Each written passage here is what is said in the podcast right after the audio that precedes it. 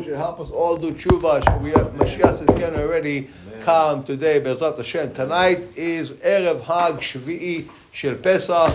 It's a Shvi'i Shel Pesach. It's actually a very auspicious day by many by many counts or by many different traditions. This is a day where actually some people even tonight, uh, about right just before midnight they actually, uh, uh, uh, they, they, some people actually even have a custom to go to shul and they open up the ark and take out the Torah and read Shirat Hayam. Everybody's singing Shirat Hayam together. This is the day Hashem split the sea. So Yetziat Mitzrayim was seven days ago, and then it's uh, the splitting of the Red Sea is going to be tomorrow. It's also a auspicious day for a lot of tefillah. Pray for everything, ask for everything, but make sure you also ask for spirituality and to, to have Hashem help you do His will. That's the most important thing.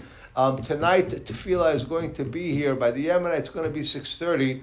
Uh, over here, it's going to be, um, I think, at seven o'clock. Bezrat Hashem.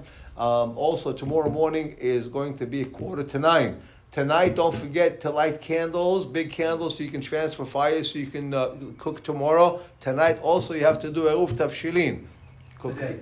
Tonight, well, I mean, yeah, tonight, but this afternoon, this evening, before you go to shul you know, you cook a piece of uh, a hard boiled egg with maybe a matzah or a piece of chicken with a egg, something combination of two different foods. You, say the bracha, you put them in the in the refrigerator or save them for, for Shabbat Seudah. Uh, that's going to allow you tomorrow to cook. And today is five days to the Omer. תזכו למצוות רבי חנניה בקש אומר רצה הקדוש ברוך הוא ישראל.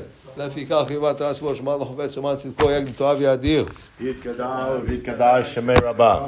ואמר ירח ירצה